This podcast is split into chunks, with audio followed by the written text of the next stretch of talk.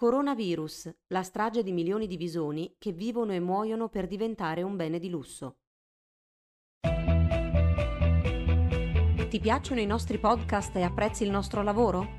Valigia Blu è un blog collettivo, senza pubblicità, senza paywall, senza editori. Per continuare il nostro lavoro abbiamo bisogno del tuo sostegno. Partecipa al crowdfunding per l'edizione 2021. Visita il sito valigiablu.it. Valigia Blu, basata sui fatti, aperta a tutti, sostenuta dai lettori.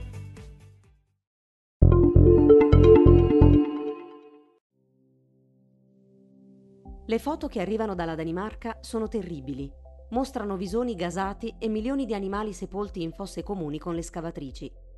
Queste uccisioni di massa non sono uniche, né rappresentano una novità.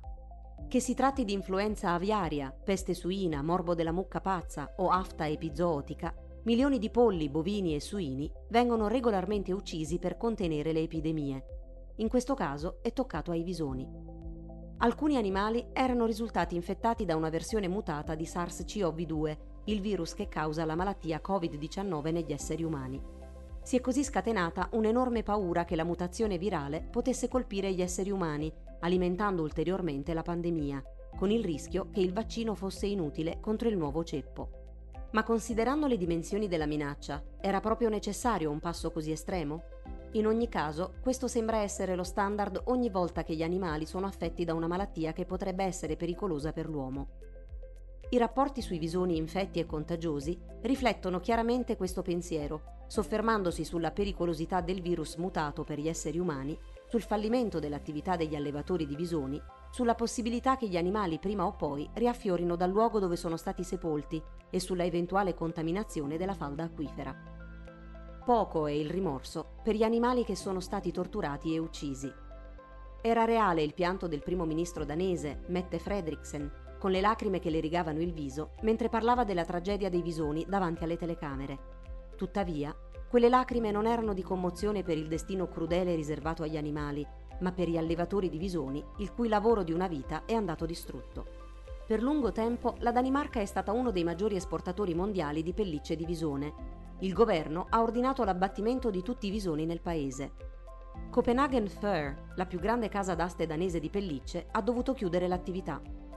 Matte Fredriksen non è stata l'unica persona a rimanere scioccata per quanto accaduto.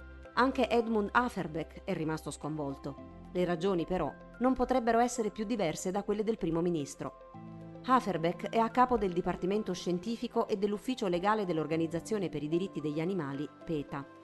La sua compassione è rivolta agli animali. L'uomo è un agronomo e ha conseguito il dottorato scegliendo come argomento l'allevamento dei visoni. Per questo motivo sostiene di trovarsi sul lato opposto. Nel corso della sua ricerca ha visitato alcuni allevamenti di animali da pelliccia in Germania. All'epoca, tra il 1983 e il 1989, c'erano ancora dai 150 ai 200 allevamenti, ha detto, ricordando che una delle cose che per prima lo aveva colpito era il terribile odore emanato dai fienili pieni di migliaia di animali. Come per tutti gli allevamenti intensivi, quello di animali da pelliccia è collegato a enormi problemi ambientali oltre a essere deplorevole per il benessere degli animali. I visoni trascorrono la loro vita in isolamento in piccole gabbie metalliche. Mentre gli escrementi cadono attraverso una griglia, il cibo, una poltiglia di carne, è posto sulla parte superiore della gabbia, dove viene tirato dagli animali pezzo per pezzo attraverso una rete metallica. Quasi tutti gli animali mostravano anomalie comportamentali, la cosiddetta sindrome da privazione sociale o zoocosis, e continuavano a girare in tondo, ha affermato Aferbeck. Il racconto è stato confermato da Jana Schill, biologa e zoologa forestale presso l'Università Tecnica di Dresda, che pure ha visitato gli allevamenti di visoni. Anche Schill ha scritto la tesi di dottorato sui visoni, sebbene trattasse di animali che vivono allo stato selvatico nello stato tedesco del Mecklenburgo-Pomerania occidentale. Schill ha quindi un'idea chiara di ciò di cui i visoni hanno bisogno per vivere. Una piccola gabbia metallica non è sicuramente l'habitat più adatto. Sono animali conosciuti per essere semiacquatici, come la lontra, e vivono sempre nei pressi di specchi d'acqua. Cacciano vicino all'acqua e nuotano, ha spiegato Schill. I visoni si arrampicano, dormono nelle tane scavate nel terreno e sugli alberi e preferiscono vagare nei loro territori al tramonto e di notte. Le descrizioni di Schill parlano molto chiaramente. La vita in un allevamento di animali da pelliccia è una vera tortura per i visoni. Sebbene la produzione di pellicce di visone sia in calo da tempo, secondo Copenhagen Fur la domanda internazionale è in aumento. Dai dati raccolti dalle Nazioni Unite emerge che la Cina è di gran lunga il più grande paese esportatore di pellicce, mentre Hong Kong e la Russia sono tra i maggiori acquirenti. I motivi per cui gli allevamenti da pellicce ancora esistono, nonostante le sofferenze inflitte agli animali, sono quindi puramente economici. Ecco perché L'uccisione di massa di queste creature è vista principalmente come un problema economico. Ma davvero ci interessa così poco del destino di creature che vivono e muoiono per diventare un bene di lusso? O semplicemente non ci interessa affatto? Cosa c'è di sbagliato in noi? Uccidere gli animali, sia per cibo che per vestiti, dà piacere a pochissime persone Secondo gli psicologi, la maggior parte delle persone non vuole causare sofferenza agli animali, pur volendo continuare a mangiare carne. E alcune vogliono anche indossare la pelliccia. Questi sentimenti contraddittori e il dilemma morale dei consumatori di carne innescano quello che viene chiamato dagli scienziati il paradosso della carne. Lo stesso tipo di paradosso, più o meno, riguarda l'uso di pellicce.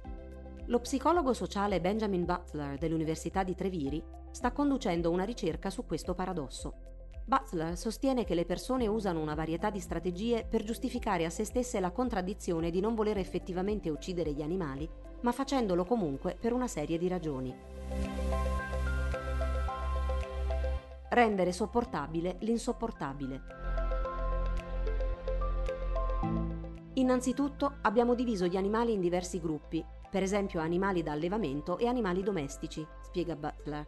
Gli animali da allevamento vengono sottovalutati e percepiti come meno sensibili, il che significa che possiamo gustare una bistecca mentre il cane può dormire sul nostro letto. L'allevamento di animali da pelliccia può essere giustificato con argomenti sulla sua sostenibilità, ad esempio. Una dichiarazione della German Fur Association inviata a Deutsche Welle afferma che gli animali allevati forniscono un materiale naturale sostenibile che presenta chiari vantaggi rispetto alle plastiche a base di petrolio che vengono indossate oggi e gettate via domani, inquinando gravemente il nostro ambiente. Tuttavia, questo argomento non tiene conto dell'elevato livello di consumo di risorse necessario per nutrire gli amanti carnivori delle pellicce, né prende in considerazione l'inquinamento causato dagli escrementi degli animali e dalle sostanze chimiche necessarie per trattare le pelli. Un'altra strategia di razionalizzazione, come afferma Butler, è la regola stabilita da una società che condanna un modo di agire riconoscendo l'altro come normale. A questo proposito, i visoni hanno un vantaggio rispetto al bestiame o ai maiali. Mentre le persone che indossano la pelliccia sono rare, la maggior parte delle persone mangia carne. Anche se gli animali esistono solo per morire in entrambi i casi, il fatto che ci sia un maggior clamore morale nel caso del visone è probabilmente dovuto anche al fatto che oggigiorno non è necessariamente considerato normale indossare la pelliccia, racconta Butler. Secondo lo psicologo, queste strategie, che includono anche la denigrazione di vegetariani, vegani e attivisti per i diritti degli animali, sono utili a bilanciare la dissonanza cognitiva, cioè a risolvere la contraddizione tra conoscenza, pensiero e azione. Dopotutto, le persone generalmente trovano questo conflitto interiore spiacevole una legge sulla protezione degli animali senza che gli animali siano protetti. L'articolo 1 della legge tedesca sul benessere degli animali, Animal Welfare Act, afferma che nessuno può infliggere dolore, sofferenza o danno ad un animale senza un motivo ragionevole. Una rapida occhiata a quello che succede nel mondo è sufficiente per dimostrare che non sembrano mancare queste cause apparentemente ragionevoli. Per l'esperto di etica animale Johann Haag, direttore esecutivo e capo del centro di bioetica dell'Università di Münster, la semplice esistenza di questa frase nell'articolo della legge racchiude il dilemma riguardante gli animali. Molti esperti di etica animale ritengono che un motivo ragionevole per uccidere un animale esista solo se la morte serva all'animale stesso, spiega Ach. Così accade, per esempio, quando il nostro animale domestico viene addormentato, quando sta soffrendo molto e sembra che non ci sia fine alla sua sofferenza. Secondo questa interpretazione dell'etica animale, non ci sarebbe mai un motivo ragionevole quando gli animali vengono torturati e uccisi nell'interesse degli esseri umani, sostiene Ach, che aggiunge che la formulazione dell'Animal Welfare Act riflette la gerarchia che esiste tra esseri umani e animali, umani in alto, animali in basso. Questo atteggiamento giustifica non solo l'allevamento industriale per la produzione di carne, ma anche quello di animali da pelliccia e la macellazione di massa per contenere lo scoppio di una malattia. Se la risposta alla domanda se lo sfruttamento di un animale sia un legittimo interesse umano è affermativa, allora la demonizzazione dell'allevamento di animali da pelliccia da un lato e la tortura e la macellazione di animali ritenuti necessari ai fini della produzione alimentare dall'altro si basano esclusivamente su una moralità arbitraria. Come non è necessario indossare la pelliccia, nessuno ha l'obbligo di mangiare prodotti di origine animale. Ad ogni modo, qualsiasi sia il motivo per cui soffrono e muoiono, per gli animali non fa differenza.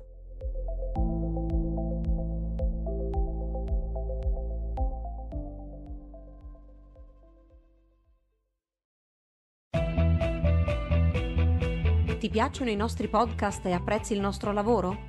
Valigia Blu è un blog collettivo, senza pubblicità, senza paywall, senza editori. Per continuare il nostro lavoro abbiamo bisogno del tuo sostegno. Partecipa al crowdfunding per l'edizione 2021. Visita il sito valigiablu.it. Valigia Blu, basata sui fatti, aperta a tutti, sostenuta dai lettori.